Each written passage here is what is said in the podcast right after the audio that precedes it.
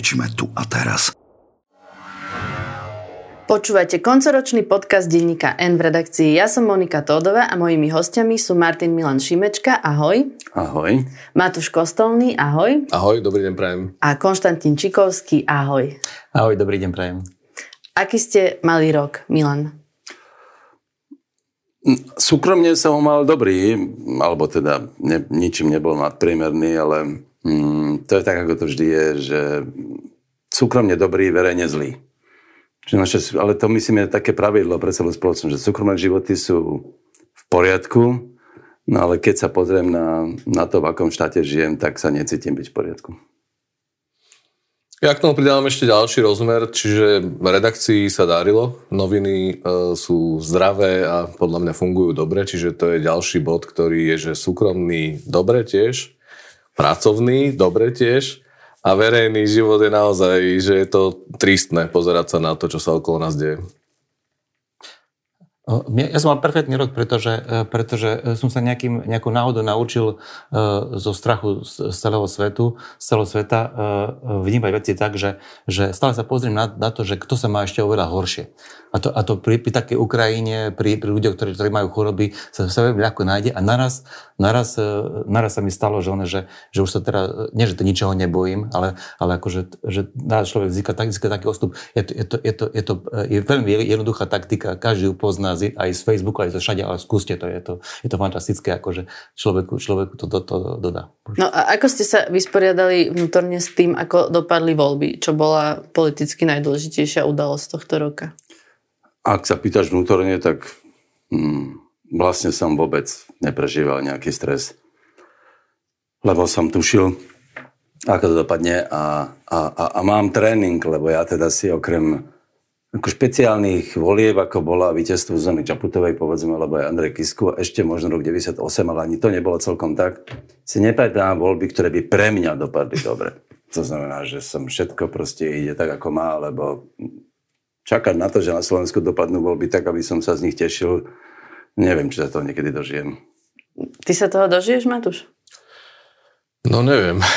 Si mladší predsa len. Iba troška. Uh, no ale tiež vlastne mám chuť povedať, že ma to až tak strašne neprekvapilo, pretože uh, všetko tomu nasvedčovalo, že, uh, že teda Robert Fico, ak dostane tú príležitosť, tak, uh, tak to už nepustí a tú vládu postaví aj keby čo bolo. Ehm, bola taká debata aj relatívne v priebehu roka o tom, lebo to som tu v podcaste práve povedal takú tézu, že musí vyhrať progresívne Slovensko, lebo to je jediná šanca, aby nepostavil Robert Fico vládu a viacerí teda mi odkazovali, že sa mýlim, tak e, spätne si myslím, že to bola jediná šanca, ako toho Fica nepustiť k moci. To sa nepodarilo progresívnemu Slovensku. Na druhú stranu treba povedať, že uh, tak je to škoda, že nevyhrali, lebo podľa mňa vláda Fice je zničujúca pre túto krajinu, ale aj ten ich výsledok považujem vlastne v slovenských pomeroch, presne ak teda pokračujú s tom, čo povedal Milan, um, mestská, liberálna, moderná, proeurópska strana také percentá ešte nemala. Čiže mm, veľmi dlhý čas. Čiže to je, to je vlastne správa, že nie je všetko na Slovensku absolútne stratené a, a tragédia. Prečo progresívne Slovensko nevyhralo voľby? Prečo vlastne prehrávajú myšlenky, idei, o ktorých sa tu rozprávame a tí demokrati nevedia uspieť? Ten rozdiel, ten rozdiel medzi, medzi víťaznou stranou a to, to, to, bola, to bola druhá, nebolo žiadnych 15% alebo 10%, čiže, čiže toto, je, toto je vlastne viac iba nejaká technická volebná náhoda, že, že ako sa zoskupili strany a, a, a, a, a, a, a kto bol potom víťaz, keby, keby, keby napríklad existovala, čo nebolo možné, nejaká spoločná strana na pravej strane a, a smer by, by nevystupovala s hlasom, tak, tak, to, tak to mohlo byť, mohlo byť úplne inak.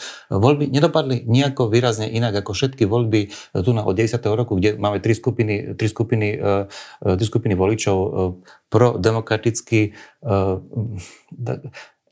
nedemokratický a, a, a taký, hovorí to z ústou oportunisti alebo ľudia, ktorí sa až tak nezaujímajú politiku a sú niekde medzi tým a podľa toho, ako sú veľmi zľaknutí, to, toho hlasujú. Aj, aj, aj, aj teraz to dopadlo znova tak, ako že tu nie je nejaká ústavná väčšina uh, jednej strany, takže, takže nie, Ale e, treba povedať aj to, že samozrejme, to my, zbytočne my sme okolo toho uh, chodili, uh, tá predošlá demokratická vláda proste dopadla katastrofálne. A keď sa zbereš celé tie, um, tá nedôvera v demokratických politikov, ktorá by mohla byť vyššia, uh, no minimálne o tej váhavej časti voličov, proste zatiaľ nemá, nemá tú dôveru, jedno, lebo tie demokratické vlády, keď sa zbereš celú tú plejadu, ktorú sme my zažili, oni vždy uh, prinašali ľuďom stres v podstate. Dokonca aj Zorindové reformy, ja viem, že boli dôležité a nutné, ale boli plné stresu pre tých ľudí. A všetky ostatné vlády potom končili vrátane Radičovej a nehovoria sa o tejto Matovičovej, Hegerovej, skončili v strese, v hádkach. Um, demokrati sa ešte stále nenaučili dobre vládnuť. Uh, a, lebo ja si myslím, že by dokázali pritiahnuť aj tých váhavých voličov, keby tým ľuďom ukázali, že vedia dobre vládnuť. Zatiaľ to teda neukázali. No a myslíš si, že v roku 2024 sa tá verejná mienka nejak posunie v neprospech Fica? Že ho niečo oslabí? Ja si myslím, že je to možné, um, pretože to, čo sa stalo, je, že, a ja viem, že to ľudia nemajú radi, keď to hovorím, ale to je technický, to je, to je politický, politologický termín, že um, Fica dostala k moci lúza. Ale teraz to hovorím ako, ako terminus technicus, to je proste ten typ davu, um, menej vzdelaného, naštvaného um, a antisystémového. Teraz oni sa ale, táto ľudia sa stala súčasťou systému. A ja teraz psychologicky neviem celkom, ako tým ľuďom v tej hlave to bude bežať, že oni sú teraz ten systém, ktorý zároveň ale nebude taký, ako oni si predstavovali, pretože aj vzhľadom na to, proste, aké má Fico postoje v Bruseli voči Ukrajine a voči Rusku, tak eh, nesplňa požiadavky Luzy, oni splňa slovníkom, ale v praxi si myslím, že oni nebudú mať pocit, že sú vyťazí. A to sa môže stať v nejakom čase, že, že to sa obráti proti Ficovi. Môže sa udiať v ekonomike niečo také, čo mu spôsobí problémy? Poprvé, uh, už sme sa naučili pri ekonomike posledné roky, že vôbec nevieme, uh, nevieme nič predpovedať, iba, iba stále dúfame, že, že z, toho, z tých informácií, ktoré máme to teraz, že dokážeme niečo vykuzliť. Uh, tá najjednoduchšia odpoveď je, že, že, že na, na to Fico myslí a kvôli tomu, že prirodzene budú klesať ceny, kvôli tomu, že veľmi agresívne na úkor štátneho rozpočtu brzdil, brzdil, brzdil, ceny, brzdil ceny energií, tak, tak vlastne, vlastne by, tá, by v ekonomike a máme, máme veľmi nízku, nízku nízku nezamestnanosť a, a nie je dôvod, aby sa na tom niečo menilo. Čiže tam, tam ho myslím, že, že, že veľmi nič, nič je čaká. Na druhej strane tej istej rovnice však, však je to, že, že, že e, je tak arogantný a tak neprofesionálny e, v tom, ako správa ako verejným financiám, je to horšie, ako sme čakali a preto tento rok, preto tento rok sa e, budeme čoraz viacej pozorovať to, že či dokedy bude mať dôveru finančných trhov a dokedy bude mať dôveru, dokedy bude mať dôveru Európskej komisie, aby, aby ich ako tak brala vážne. Pretože pretože potom e, by, by, mu, mohli, potom by, by, mu, by mu mohli dojsť peniaze. A ešte, a ešte, ešte je dôležité je, že, že, e, že mocní ľudia, mocní, šikovní bilatí ľudia vidia, vidia jeho slabosť, vidia, vidia, že tam je, vidia, vidia, že tam je Taraba, ktorá, ktorý, sa, ktorý sa ujal všetkých, všetkých rozhodovacích právomocí pri, pri, pri, pri veľkých investíciách, tlačí sa na ministerstvo hospodárstva Čiže uvidíme veľký, súbo, e, veľký tlak na to, aby, aby, štát, aby štát, dával, štát dával veľa peňazí veľkým podnikom. E, priemyselná lobby teraz prudko zautočí na, túto vládu a bude, bude ju vydierať jednak, jednak tým, že jedni budú pýtať od SNS, druhí budú pýtať od Smeru a, a, a vedia, že Fico sa, sa ich strašne bojí, vie, vie, že potrebuje ich lojalitu, vie, že potrebuje vysokú zamestnanosť, čiže aj v tomto by mal velikánsky problém. Podľa mňa ten uh, zaujímavý moment pri Ficovi, lebo veď uh, teda nenastupuje prvýkrát uh, k moci, ale nenastúpil prvýkrát k moci, je v tom, že rozdiel proti minulosti je, že už nemá okolo seba naozaj kvalitných ľudí, ktorí by mu dokázali pomôcť s tým vládnutím. Tá známa historka, keď, uh, keď mu ekonómovia z ministerstva financí na začiatku vlády povedali, myslím, že to bolo pri nástupe eura však, tak to bolo? V MBSK, áno. V MBSK Ludový Dodor bol, myslím, že jeden z tých, ktorí mu vysvetlili, že čo sa stane, ak teda bude váhať s eurom. A okamžite vlastne zo dňa na deň, vlastne z jedného stretnutia Robert Fico vtedy otočil úplne politiku. Momentálne on okolo seba nemá už ľudí, ako je Ludový Dodor, pretože on tie voľby vyhral, ako Milan správne hovorí, uh, že tí voliči sa dosť výrazným spôsobom zmenili, voliči, ktorí ho volia. O tom sme písali desiatky textov, že teda volajme ich pokojne lúza, lebo naozaj je to teda politologický termín. Ale aj tí ľudia v, tej, v tom najbližšom okolí Roberta Fica sú riadne preosiatí a teda tam sa už veľmi ťažko hľadajú e, autority, ktoré by, ktoré by odborne mali na to a ešte aj druhý fak- faktor, že, ktorých by Robert Fico ešte počúval. Čiže to je podľa mňa nielen pri ekonomike, ale aj pri vôbec pri správovaní štátu dôležitý moment, ktorý podľa mňa hovorí, že, e, že teda tá jeho vláda bude trocha mm, menej funkčná ako, ako tie predošlé. To, čo hovorí Matúš, e, e, poviem, poviem ešte inak, že, že sa objavia nejaké malé krízy. Tie malé krízy môžu byť, môžu byť makroekonomicky úplne smiešné, napríklad nejaká cena masla alebo čokoľvek. Hej? A v tej chvíli oni budú potrebovať toto, toto manažovať.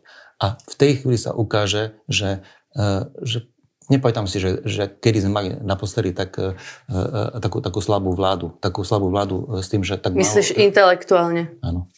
Že tam vlastne nie je žiadny potenciál. Milan, ty si už nazval to, čo ide vláda spraviť s tými trestnými kodexami amnestiou.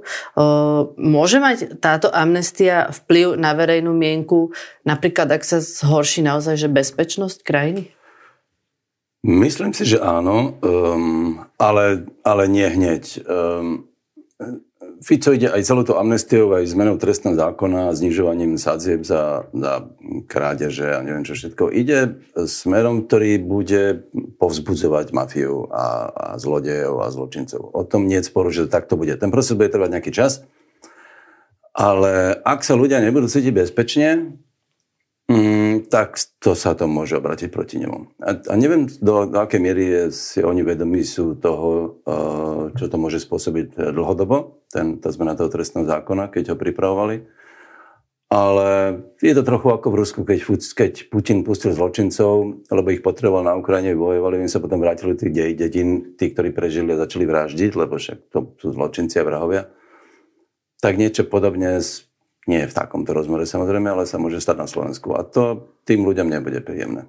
No, Fico teraz povedal, že on už vlastne plánuje v politike zostať do dôchodku. Teda on to nazval, že do konca svojho pracovného života. E, prirovnal sa k futbalistovi, ktorý dáva góly, tak nie je podľa neho dôvod, aby skončil.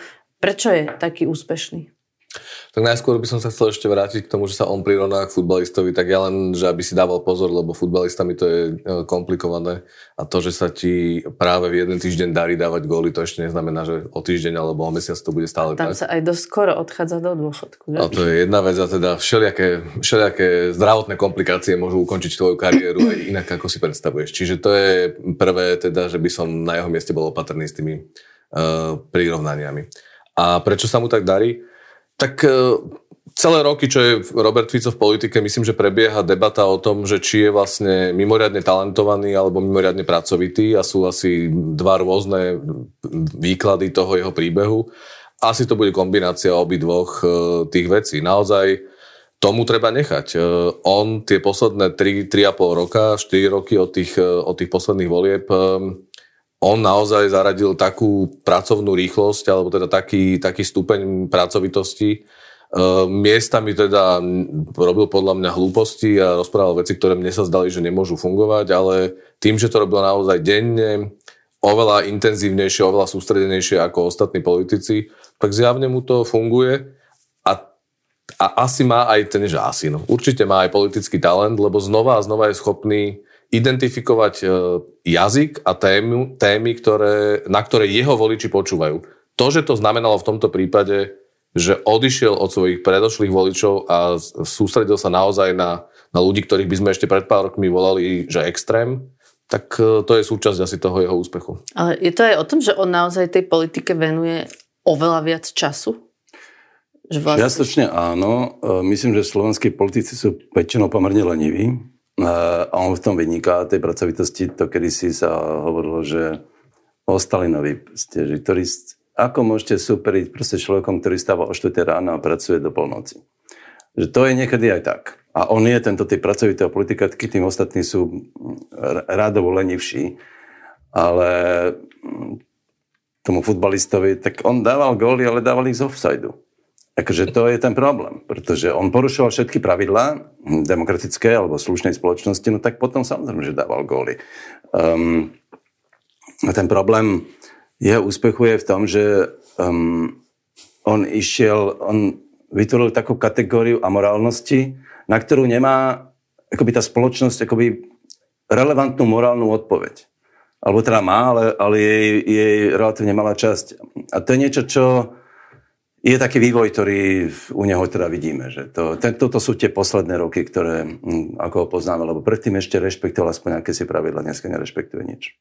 No, aj rok 2024 bude volebný, budú prezidentské voľby a my sme tu vždy hovorili, že je nejaký rozdiel medzi Robertom Ficom a Petrom Pelegrinim. Teraz už Pelegriniho poznáme zase o trochu viac vzhľadom na to, čo sa udialo po voľbách, ako sa rozhodol s kými zvládnuť. Tak aký je medzi nimi rozdiel? Rozdiel, rozdiel je, je medzi nimi, e, medzi nimi v to, ten, že, že Peter Pellegrini je menej agresívny človek, e, je to, je to človek, ktorý, ktorý, ktorý, je, je, ktorý, je menej, ktorý je menej zákerný a menej zákerný, ak, ak bude môcť, ak bude môcť si vybrať, e, si vybrať normálnu, modernejšiu cestu, tak si ho vyberie tá, tá kľúčová debata, ktorá je tu okolo Pellegriniho, či, či, to, či, to bude, či, či tú možnosť bude mať. To znamená, že, to znamená, že um, Marian Leško to tak sebavedom hovorí a uh, ja tomu verím kvôli tomu, že to hovorí on, že Pellegrini vyzerá ako človek, ktorý je vydieraný. Hej. Ak, ak sa Pellegrini dostane do, do, do situácie, že bude slobodný, tak, eh, tak v tej chvíli naozaj sa, mu, sa, môže stať nejaká, nejaká verzia, eh, verzia príbehu Michala Kováča. Ale ak budú, ak budú, ak budú existovať eh, páky, ak budú existovať páky, páky na to, aby páky na to, aby, aby, aby bol Peter Pellegrini aj ako možný prezident vydieraný, tak, tak bude to ten Pellegrini, ktorý, ktorého chce Robert Fico. A kto je vlastne Peter Pellegrini? Aké má hodnoty? Vlastne čo reprezentuje? Ja som tam žiadne hodnoty nespozoroval, ale on sa akoby chce tváriť ako ten moderný mm, proeurópsky politik, ale, tak, ale všetci vieme podľa toho, ako sa správa, že to vlastne pre neho nie sú reálne hodnoty, lebo inak by sa ich držal. To znamená, že je to len retorika. E, ja sa priznám, že ja vlastne vôbec neviem, akú má e, on povahu, ale to neviem ani Ufica, to je respektíve ako nejako môžeme tušiť, ale Obidva muži majú spoločné to, že vlastne nemajú žiaden príbeh. Všetko to, čo o nich vieme, vieme veľa, lebo to vieme z toho verejného života, ale keď sa pozrieš na ich akoby ľudský príbeh, tam nič nie je. Oni ho ani nejak nerozprávajú. No ale ani podľa mňa, aj keby rozprávali, tak tam nie je nič zaujímavého. Ako nie je to ničím neprešli, tak sú v politike všetci obidvaja od, od mladosti, takže poznáme ich ako na verejnosti, ale nevieme, oni ľudský nič neznamenajú, akoby pre, a to je také zvláštne, lebo väčšina tých slovenských politikov niečo za sebou má, ako keby ako nejaký príbeh. Oni nemajú žiaden. A, funkcie. No veď to sú, ale, ale, ale to nie je príbeh.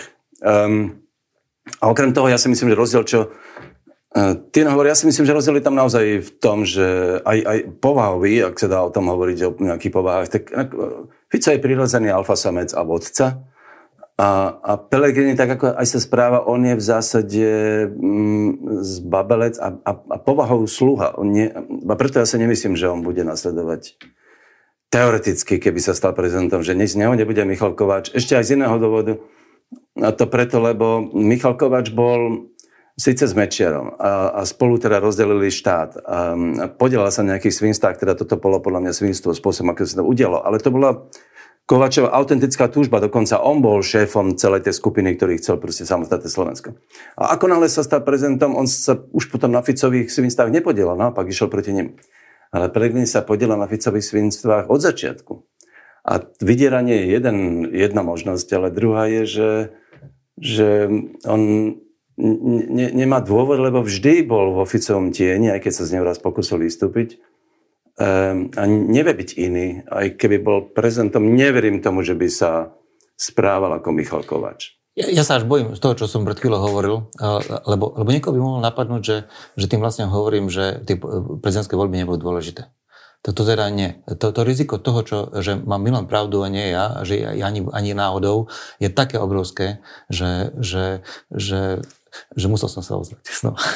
A ja ešte tomu Petrovi Pelegrim, že uh, aj o tom teda prebieha neustála debata a teda pre mňa prekvapivo aj po voľbách ešte stále debatujeme o tom, že či Peter Pellegrini je vlastne e, prozápadný alebo e, civilizovaný politik.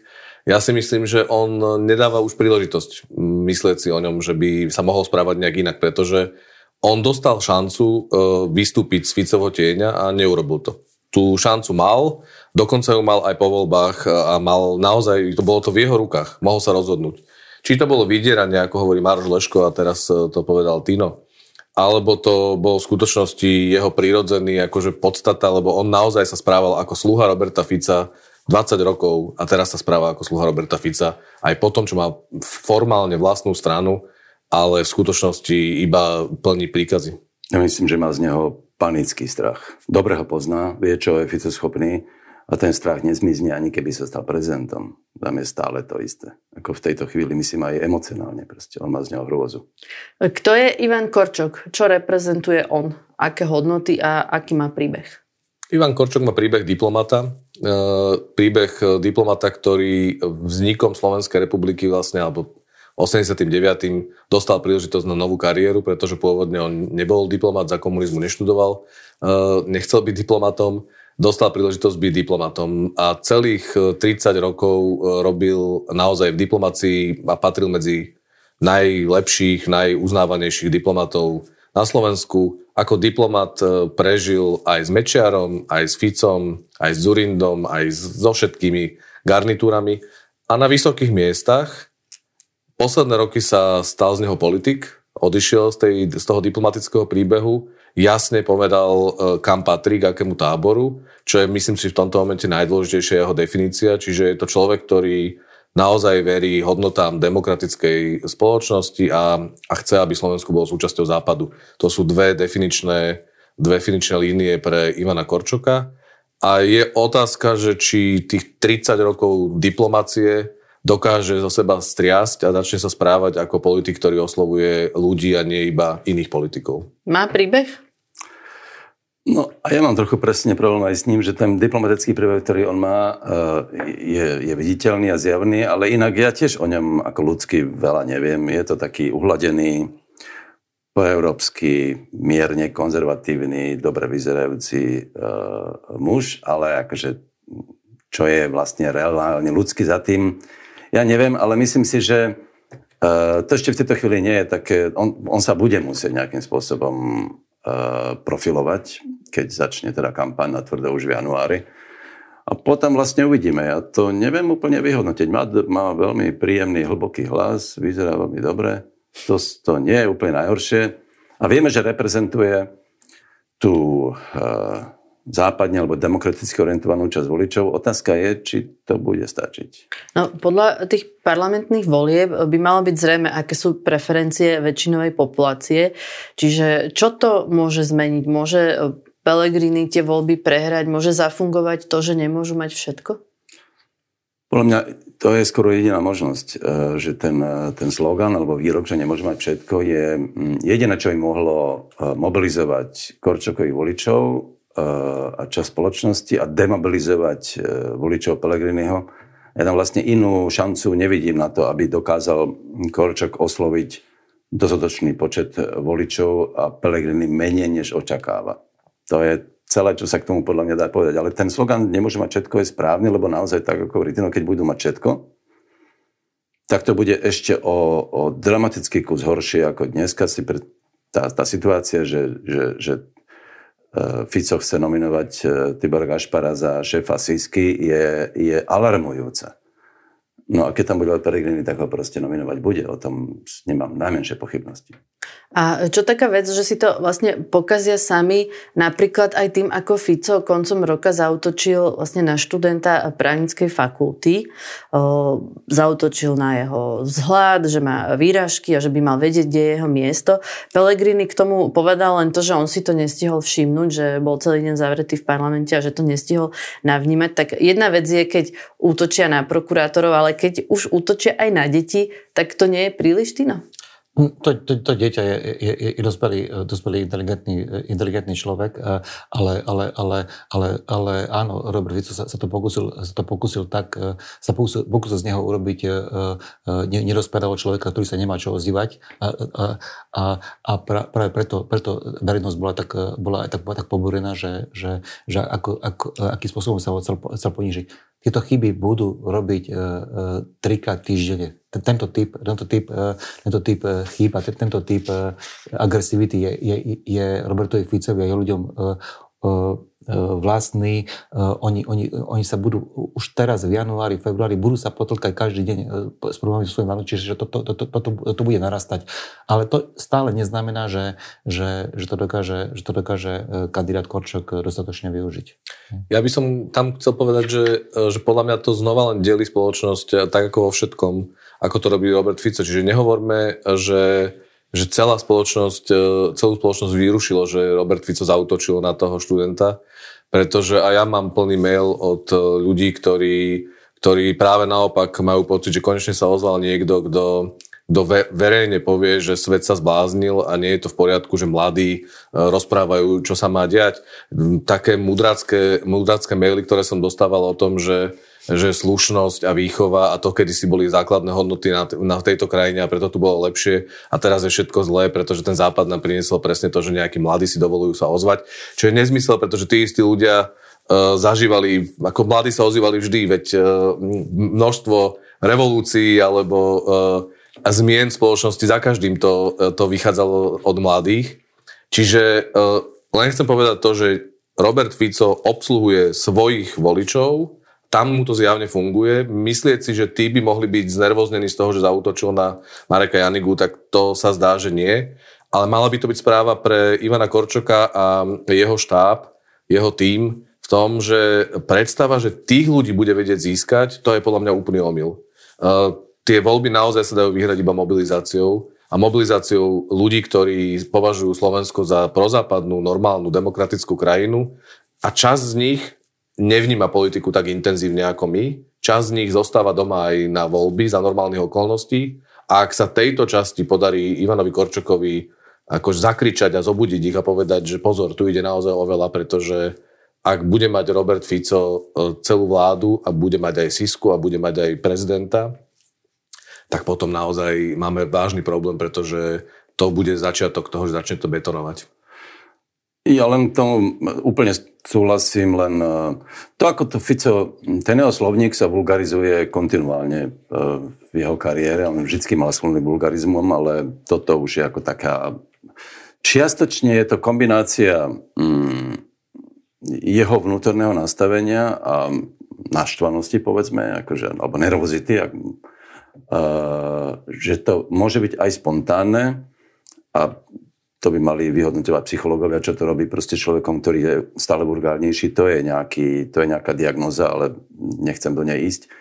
Druhá vec je, že to robí takticky mm, vedome. Ako hovorí Matúš, akože všetci populisti autoritársky ako žijú z rozdelenia tej spoločnosti a on takto tú spoločnosť rozdeluje a bude rozdeľovať efektívne týmto spôsobom, pokiaľ mu to bude fungovať naďalej a bude to stále horšie. Ale kto je silnejší, mladý alebo Fico? z historického hľadiska mladý samozrejme, ale, ale neviem, či tieto 4 roky. Ty si bol tiež najväčší revolucionár, keď si bol mladý, nie? Ale ja som bol taký revolucionár na baterky, um, takže to ja seba tam neradím. Um, ale myslím si, že ten paradox je trošku v tom, že aj pred 30 rokmi boli mladí a dneska sú to voliči Fiča. Proste generačne sa to mení. Ale fakt je ten, že tá dnešná mládež je na tom uh, historicky najlepšie, ako kedy bola, myslím, hľadiska intelektuálnu, ich schopnosti, odvahy. Uh, a to je, v tomto bude mať Fico problém. To nie je také jednoduché. Títo mladí ľudia naozaj sú úplne iní, ako boli pred 30 rokmi. Oveľa sebavedomejší. A to je zase dôležitá správa tejto krajine. Ja stále to nevidím tak dramaticky. Akože vidím to dramaticky, ale nevidím to beznádejne. Aj kvôli a nechcem byť ten tupý optimista, že mládež ako naša budúcnosť, ale v tejto chvíli vidím v tej mládeži naozaj pomerne veľký potenciál. Ty nositeľka nášho rána, tak sa to hovorí. Áno, no, tak ako nechcel som byť taký ako sentimentálny.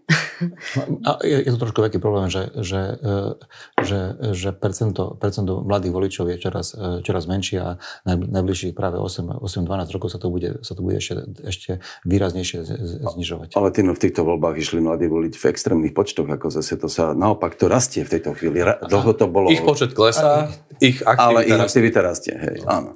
Budú dôležité aj eurovoľby? Pre slovenskú politiku alebo pre Európu?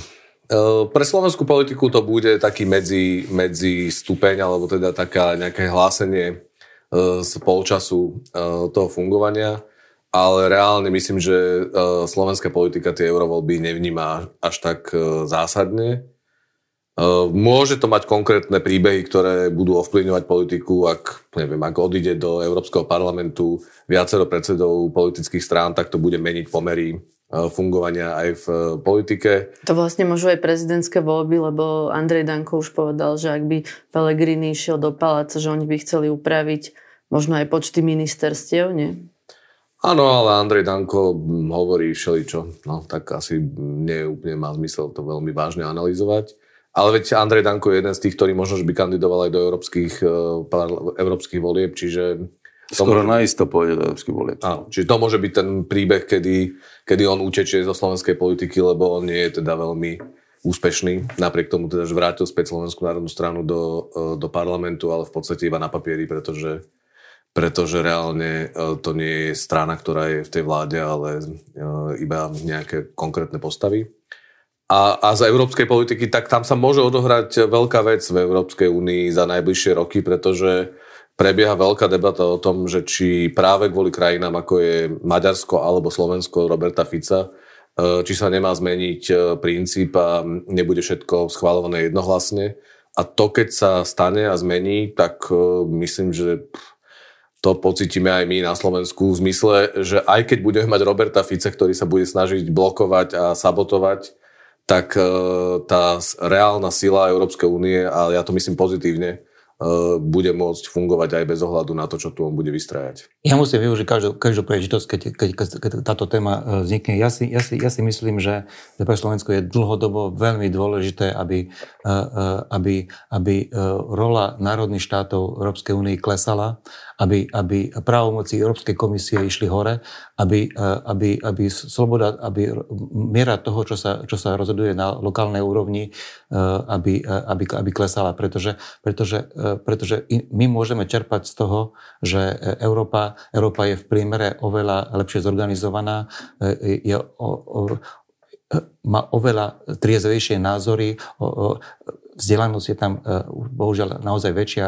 ako u nás. Ak e, Slovensko, e, Slovensko príjme, príjme túto pokoru a pochopí, že, že, že, nám, nám európske regulácie oveľa viacej pomáhajú ako škodia, bude to dobré. Aj keď, aj keď, aj keď toto sa vo verejnej debate takmer nesmie hovoriť, hovorí sa, hovoríme o slovenských záujmoch, hovoríme o nejakom sebavedomí, ale stále sa tým myslí iba to, že stále si myslí to, že nedáme, nedáme si žiadne právomoci.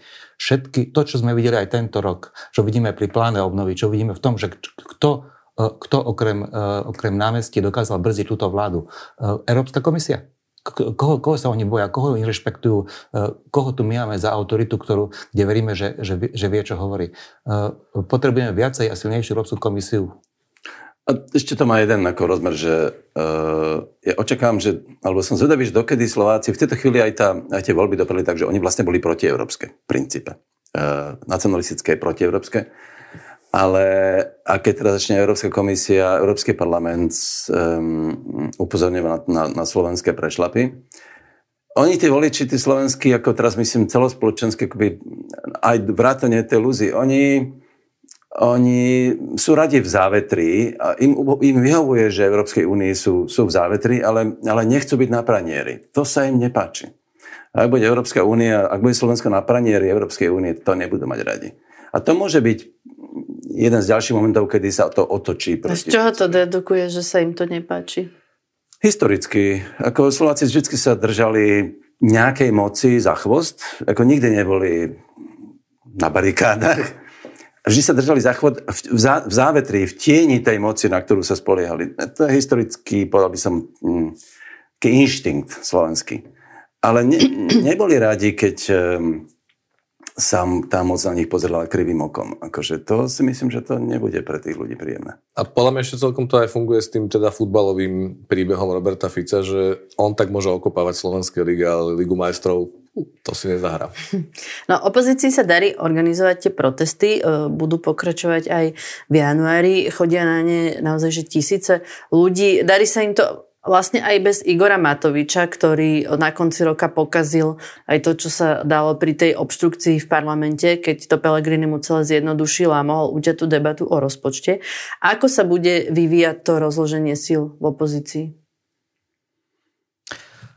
Ja som, ja, ja, ja, som, ja, som, ja som ako občan nadšený tým, e, ako, ako opozícia dokáže, dokáže spolupracovať, ako, ako, ako, sa učia, ako sa učia parlamentnej politike, ako rýchlo im to, ako rýchlo im to ide. A, a, a už som to, myslím, presne tu nahovoril, a, a, a, toto toto celkovo spôsobí, spôsobí že, že pochopia, pochopia, že ako, ako, ako, môžu, ako môžu v budúcnosti vládnuť.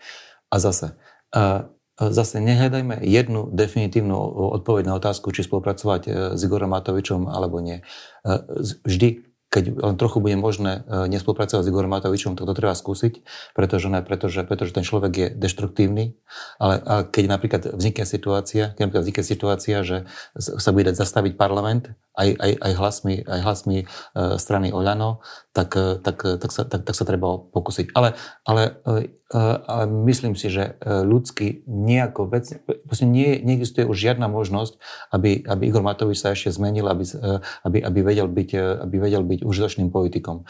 Dnes jeho užitočnosť spočíva iba v tom, že, že má páčku na 15, 17, prepašte, oslovene sa parlamentných hlasov. No, malo by sa PS posunúť viac do stredu, ak chce poraziť Fica a byť tou najsilnejšou politickou silou?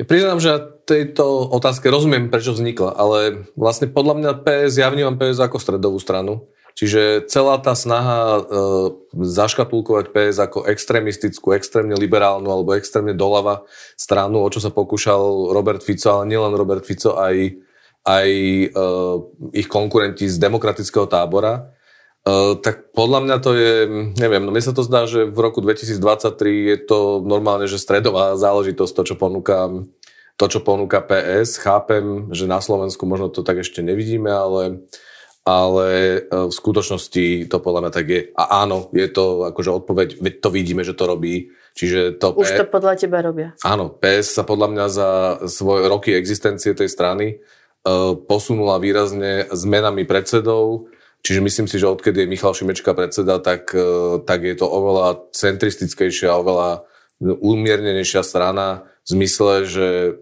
programu, e, že zdôrazňuje iné témy, ako zdôrazňovala na začiatku, e, jazyka, že rozpráva spôsobom, ktorý je podľa mňa oveľa zrozumiteľnejší a priateľnejší pre, pre stredového voliča. Že jednoducho sa pokúšajú osloviť aj iných ľudí ako len svojich generačných a kamarátov z okolia, zo susedstva alebo z, z mesta. Čiže toto všetko sa tam podľa mňa už e, stalo. Či to stačí na to, aby mohli poraziť Roberta Fica, sa ukáže, ale tá kľúčová lekcia podľa mňa je, to by som nadviazal na Tina, kľúčová lekcia, ktorú dúfam, že zažívajú tie opozičné demokratické strany teraz v parlamente, je to, že, že sú vyššie ciele ako len vlastný úspech alebo uh, agenda ktorá je dôležitá. Ja vôbec nechcem spochybnovať program Progresívneho Slovenska, ale jednoducho nie všetky body sa dajú presadiť, e, lebo na to nemáte jednoducho silu. A Robert Fico ich dokázal podľa mňa teraz prvýkrát spojiť. Nedokázal spojiť politické strany pred voľbami, čo potom presne tak dopadlo, že, že tie demokratické strany nemali dosť e, sily na to, aby dokázali, dokázali vyhrať. Ale aspoň teraz po voľbách sa prvýkrát spojili pretože vidia, že to, čo robí Robert Fico, je dôležitejšie ako jednotlivé, vážne, dôležité témy, ale keď chceme sa spojiť, tak sa musíme spojiť konzervatívci, liberáli, centristi. Tiež, e, tiež mám veľkú ústu k tomu správať politikom úplne, že čo majú robiť, e, keď hovoríme o politickom marketingu alebo o, o smerovaní, ale, ale, ale, ale jednu vec, že, že, že Určite by, by všetky, všetky tie strany od KDH cez SAS až po progresívne Slovensko a možno aj ďalšie neparlamentné e, opozičné strany e, by, by mali bojovať o to, aby, aby, aby pojem sociálny, aby pojem sociálny aby, uh, uh, nepatril smeru. Pretože, pretože, pretože toto je pres, to, čo robí smer, je presný opak toho, čo je dlhodobé dobro pre, pre, pre nižšiu strednú triedu, pre, pre, boha, pre chudobných ľudí a tak ďalej. To, tá, tá, chyba je, tá chyba je, že, tá chyba je že, že, že to, čo hovorí súčasná opozícia, že, že nechali tých, za tých 15 rokov uh, uh, Ficovi, uh, Ficovi naozaj uh, ľuďom do či klamať to, že on je tým uh, zastrancom chudobných. Nie celá tá, celá, celá, tá politika, celá tá politika bola, že kto platil e, vysoké, kto platil vysoké dane uh, uh, za, za Ficových vlád? Naj, najchudobnejší ľudia. Veľa, veľa rozprával o tomto, veľa rozprával o zdaňovaní bohatých. Nie, ale keď si pozrite veľké čísla, už len, len to, tú jednu vec, tak uh, najväčšie dane platili chudobní ľudia práve za Ficových vlád. Ja už len jednu poznámku, že um, predpokladom budúceho úspechu demokratov um, je, aby, aby Matovič nebol v parlamente. Proste, lebo inak to matematicky nevychádza. To znamená, že jeho ignorovanie Matoviča v opozícii je správnym krokom k aby voliči pochopili, že, že nemá cenu Matoviča voliť. Inak totiž to naozaj matematicky nedajú tí demokrati. Uh, Matovič musí odísť z politiky. To je predpoklad toho, aby sa, aby sa mohla vytvoriť v budúcnosti nejaká demokratická vláda.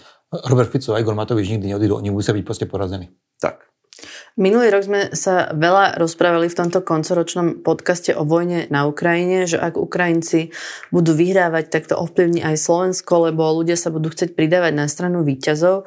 Ale teraz to vyzerá tak, ako keby tá vojna nemala výťaza. Je to tak? V tejto chvíli to tak vyzerá. Je to, je to jedna z takých tých frustrujúcich zážitokov môjho ako tohto roka, že Ukrajine sa nepodarila tá protiofenzíva. Čiastkové úspechy tam sú, ale tí, ten problém je naozaj v dvoch veciach. Jedna je teda v nedostatočnej pomoci Západu, pretože keby Západ, Amerika, ale aj Európa dodali zbranie e, ešte na jar e, tohto roku, tak Ukrajinci sú v inej pozícii, lebo medzi tým sa Rusi zakopali proste už ich e, bežnou technológiou, ktorú majú Ukrajinci k dispozícii, proste nie je možné vytlačiť. Uh, druhá je to, čo bol generál Zalužný, že jeho, jeho omyl spočíval v tom, že mm, si myslel, že pri takých obrovských stratách, ako Rusi majú, každá krajina už by vycúvala z toho konfliktu všetky krajiny na svete, všetky národy, všetky spoločnosti, ale Ruská nie. On hovoril, že nerátal s tým, že pri tak obrovských stratách tí Rusi budú ďalej posielať e, svojich ľudí na smrť. E, že, a, a, tam život nemá takú hodnotu. Tam samozrejme život nemá. V Rusku je voči životu, je postoje, tá lahostajnosť voči životu je pre nás úplne nepredstaviteľná. A teraz my sme to samozrejme vedeli, poznáme to z ruskej literatúry, poznáme to aj z druhej svetovej vojny a tak ďalej. Ale teraz to vidíme na vlastných očiach. A aj Zalužný, ktorý tých Rusov pozná, aj on bol prekvapený, ako sú ochotní proste sa nechať zomierať, lebo ten život tam naozaj nemá proste skoro žiadnu cenu v tom Rusku. A to je ťažké bojovať s nepriateľom, proste, ktorý, ktorý to je jedno, či ide na smrť alebo nie. Respektíve im to jedno nie je, ale, ale každý iný národ by pravdepodobne e, takéto straty nestrpel e, a buď by vycúval, by zvrhol Putina proste. Robíme dosť preto, aby Rusko prehralo? Viem, že ty si na Vianoce urobil veľa na štedrý deň. tak ja už som...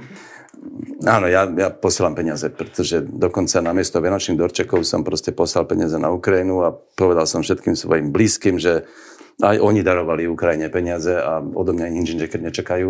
A bola spokojnosť, musím povedať. A nie, nerobíme veľa, nerobíme, robíme málo, Západ robí málo, ľudia robia málo. Mm, a je to stále ten istý zúfalý um, pocit z toho, že ľudia sa neuvedomujú, ako strašne dôležité je, aby Ukrajina buď zvíťazila, alebo minimálne vytlačila Rusov do svojho územia, uh, lebo je to proste náš, je to náš životný záujem. Ten problém proste, ktorý vidíme aj, aj na Ficovi, je, že oni naozaj si želajú výhru, víťazstvo Ruska. Fico si želá víťazstvo Ruska. To je celý ten problém. On chce, aby to Rusko bolo našim susedom. Lebo, lebo on tú okupáciu v podstate si želá. Minimálne sa dostať do sféry ruského vplyvu, lebo tam, má, tam je on v bezpečí. A my všetci sme v smrteľnom nebezpečenstve.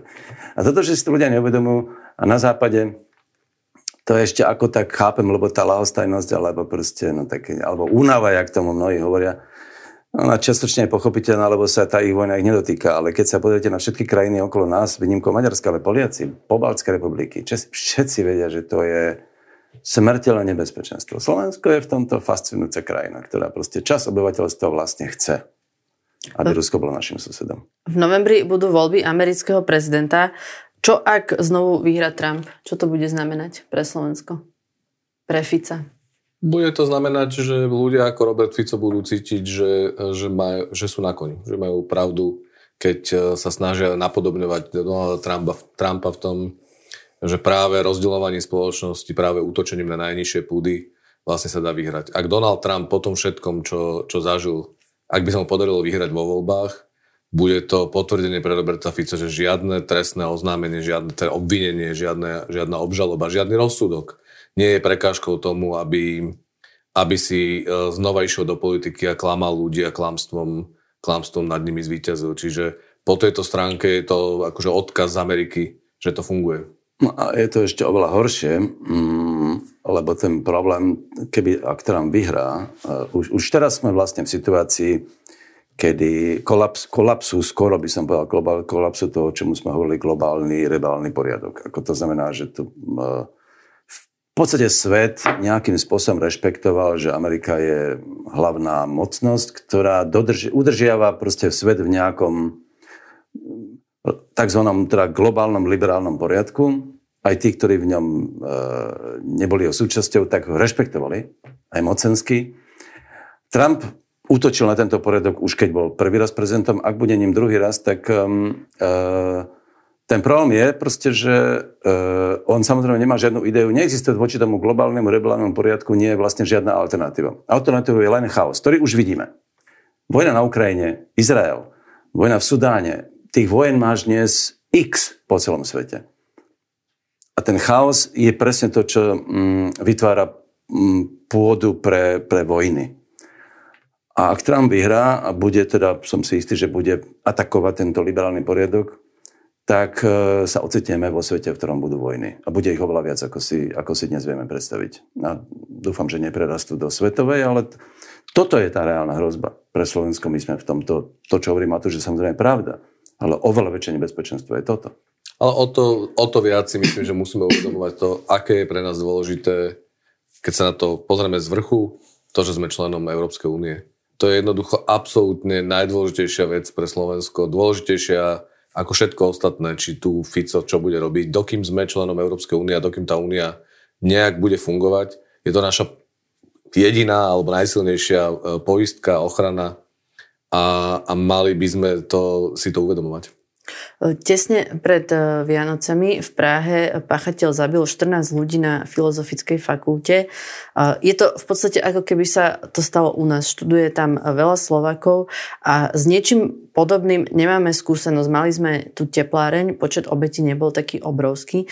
Čo takéto niečo spraví so spoločnosťou? V Devinskej Novej si v Devinskej Novej si strial, strial, strial muž, ktorý, ktorý, ktorý e, mal, mal, e, mal zbraň, ktorý, ktorý e, nebol duševne v poriadku a strial z, z nenávisti. Čo to robí so spoločnosťou? Budem, budeme, sa, budeme sa viacej bať, budeme nervózni, budeme sa navzájom znova viacej, viacej obviňovať, že, že, že, že, kto, že, kto za to, že kto za to môže. Eh, no určite, určite tomu tí ľudia, ktorí, one, ktorí, ktorí uh, sú agresívni, ktorí sú agresívni aj jazykom, ktorí sú agresívni politikou, tí, tí tomu určite, určite ne, uh, neprospievajú.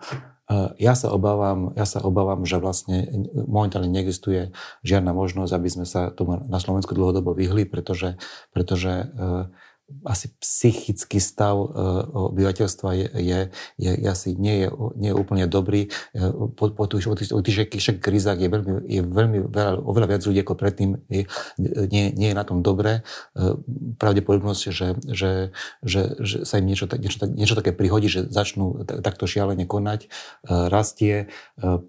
To, to, že odkiaľ oni majú vidieť tie svoje príbehy, to je takisto dostupné slovenské, slovenské názory na, na držanie zbraní e, aj vplyvom e, polovníckej lobby sú, sú tiež podľa mňa nebezpečné a zúfale.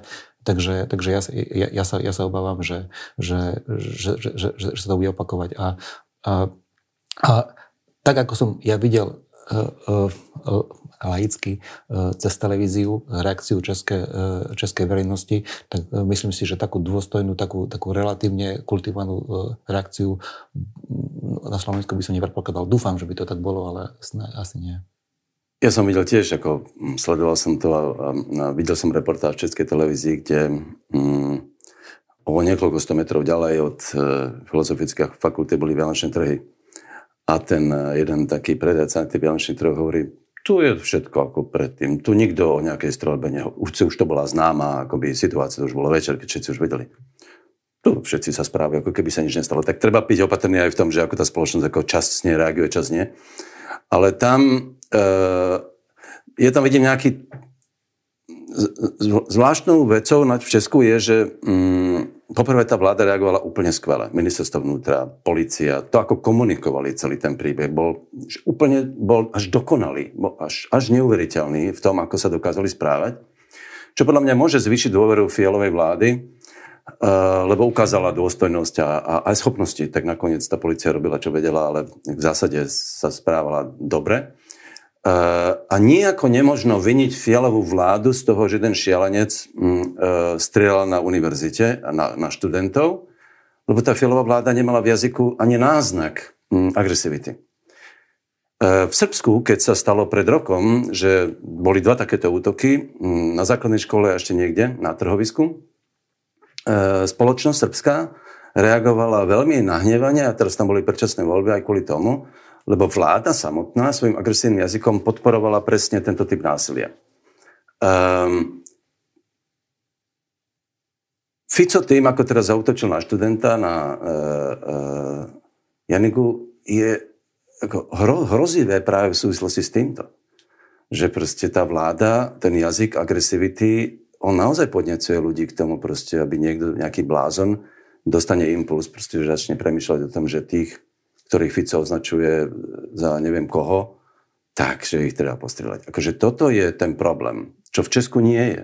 V Česku to bola náhodná situácia jedného šialenca. E, v niektorých prípadoch, presne ako v tom Srbku, to, bola, to bol dôsledok vládnej politiky svojím spôsobom. E, a ja teda pevne dúfam, že to na Slovensku nestane, ale, ale mm, táto vládna moc vytvára predpoklady pre násilie. Proste tak to je svojim jazykom. Dávate si do nového roka nejaké predsavzatia? Ja nie. Zakažím sa poriadne nadýchnuť, kým niečo poviem, viacej počúvať, menej rozprávať. ja mám predseda, že sa nevzdám všetky svoje neresti. no a čo by ste si prijali? Alebo čitateľom? Aby mali radosť z toho, že, že stále sa oplatí bojovať za dobré veci, aby, aby to nevzdali. To je podľa mňa najdôležitejšie. Aby, aby sme ne, neupadli do takej letargie a pocitu, že všetko je dané a predurčené a že nič s tým nevieme urobiť. To, to ma jednoducho uh, rozčuluje, keď to okolo seba vidím. Ja taký nie som a, a verím, že aj väčšina ľudí v tejto krajine uh, to nevzdá. Tino, nejaké ekonomické prianie, aby klesli úrokové sadzby hypoték alebo niečo podobné? A, aby sme si neklamali, že, že, že, že, ten, že, že, aby sme si neklamali, že, že sa to bude dať do nekonečna. Tak to ťahať.